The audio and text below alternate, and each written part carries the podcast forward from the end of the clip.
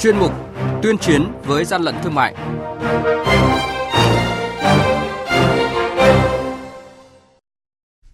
Thời sự đồng hành sáng sẽ được tiếp tục với nhiều nội dung đáng chú ý khác. Quản lý thị trường Trà Vinh tạm giữ gần 5.000 bao thuốc lá điếu nhập lậu. Quảng Ninh tịch thu gần 1.800 chiếc đồng hồ các loại trị giá hàng trăm triệu đồng. Gia tăng hàng giả vi phạm sở hữu trí tuệ, liệu có nhận thuốc là những thông tin sẽ có trong chuyên mục tuyên chiến với gian lận thương mại ngay sau đây. Nhật ký quản lý thị trường, những điểm nóng Thưa quý vị và các bạn, đội quản lý thị trường số 3 thuộc Cục Quản lý Thị trường Trà Vinh vừa tạm giữ gần 5.000 bao thuốc lá nhãn hiệu Hero và Z. Tài xế phương tiện đã bỏ trốn nên lực lượng chức năng thu giữ toàn bộ tăng vật và phương tiện vi phạm chờ xác minh làm rõ.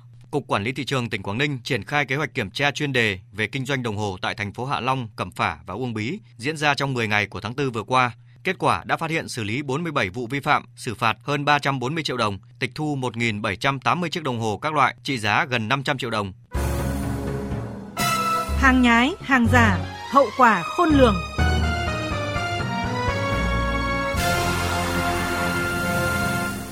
Thưa quý vị và các bạn, mới đây, các lực lượng chức năng phát hiện bắt giữ số lượng lớn điện thoại thông minh là hàng lậu, hàng giả. Theo kết quả nghiên cứu được công bố mới đây ở Mỹ cho thấy, trẻ em sử dụng điện thoại kém chất lượng sẽ gây tổn hại rất lớn cho vỏ não và nguy hiểm hơn, linh kiện phụ tùng của những chiếc điện thoại này thường làm bằng nguyên liệu không đảm bảo an toàn.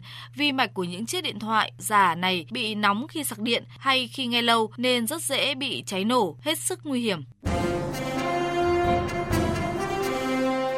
Quý vị và các bạn đang nghe chuyên mục Tuyên chiến với gian lận thương mại. Hãy nhớ số điện thoại đường dây nóng của chuyên mục 038 857 7800 và 0945 131 911. Chúng tôi xin nhắc lại các số điện thoại là 0388 577 800 và 0945 131 911 sẽ tiếp nhận ý kiến, phản ánh, kiến nghị, tin báo của các tổ chức cá nhân liên quan đến gian lận thương mại, hàng giả, hàng nhái. Tuyên chiến với gian lận thương mại phát sóng trong thời sự đồng hành sáng thứ ba, thứ năm và thứ sáu hàng tuần. Thưa quý vị và các bạn, tình hình gian lận về xuất xứ, nhãn hiệu hàng hóa trong thời gian vừa qua diễn biến rất phức tạp và chưa có dấu hiệu thuyên giảm, ảnh hưởng lớn tới các doanh nghiệp sản xuất trong nước và người tiêu dùng. Ghi nhận của phóng viên Đài Tiếng Nói Việt Nam. Mới đây, Cục Quản lý Thị trường Hà Nội đã phối hợp với lực lượng chức năng đồng loạt tiến hành kiểm tra 3 địa điểm sản xuất, kinh doanh quần áo do bà Nguyễn Kim Hoài là chủ tại địa bàn xã Tam Hiệp, huyện Phúc Thọ, Hà Nội.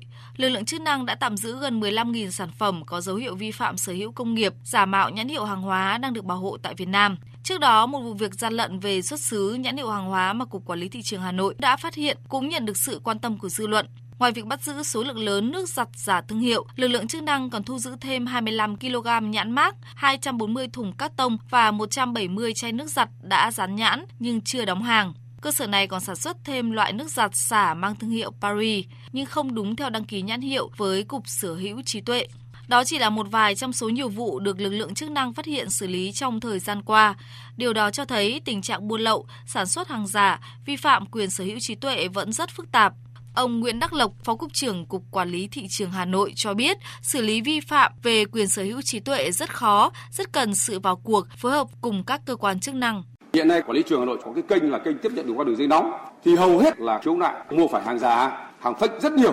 Nhưng nếu vi phạm về sở hữu tuệ về những cái nhãn hiệu lớn ấy, thì rất dễ hãng đi theo xác nhận xong luôn xử lý nhưng nếu mà xâm phạm quyền thì ở anh em tôi ngồi đây quản lý rất nhiều. Làm xâm phạm quyền cực kỳ khó, nó phải làm theo quy trình. Và phải làm theo cái nguyên tắc và xử lý của nó cũng phải theo quy trình. Thế và nó phải có thời gian giám định, rồi nó phải có phối kết hợp với cục sở hữu tuệ. Kéo dài thời gian và làm rất là khó. Thì cái này chúng tôi cũng muốn rằng là phải rõ ràng, đi gắn các cái luật với nhau thì chúng ta cũng mới xử lý được. Để giải quyết cái này thì trước mắt là phải có các quan chức năng. Cho nên ở đây cuối cùng chúng tôi rất mong trong phối hợp với các cơ quan chức năng là một quan trọng nhất Nhằm chống hàng giả, xâm phạm quyền sở hữu trí tuệ đạt hiệu quả, bà Nguyễn Như Quỳnh, Phó Tránh Thanh tra Bộ Khoa học Công nghệ cho rằng chế tài xử lý vi phạm chưa đủ sức gian đe, chủ yếu là vẫn xử lý hành chính là nguyên nhân của tình trạng doanh nghiệp bị nhờn thuốc.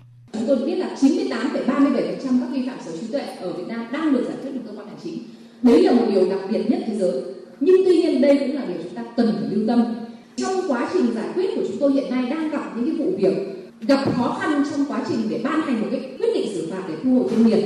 Vì những lý do nhất định, chỉ có thể ban hành được kết luận đấy là hành vi vi phạm thôi. Ví dụ như là xác định được đối tượng vi phạm, nhưng đối tượng vi phạm không hợp tác. Đối tượng vi phạm không đến làm việc, không xác định được hàng hóa, thì trong trường hợp như vậy chúng ta sẽ không thể ban hành một quyết định xử phạt mà chỉ ban hành được kết luận thanh tra. Sẽ không giải quyết được triệt đề của việc.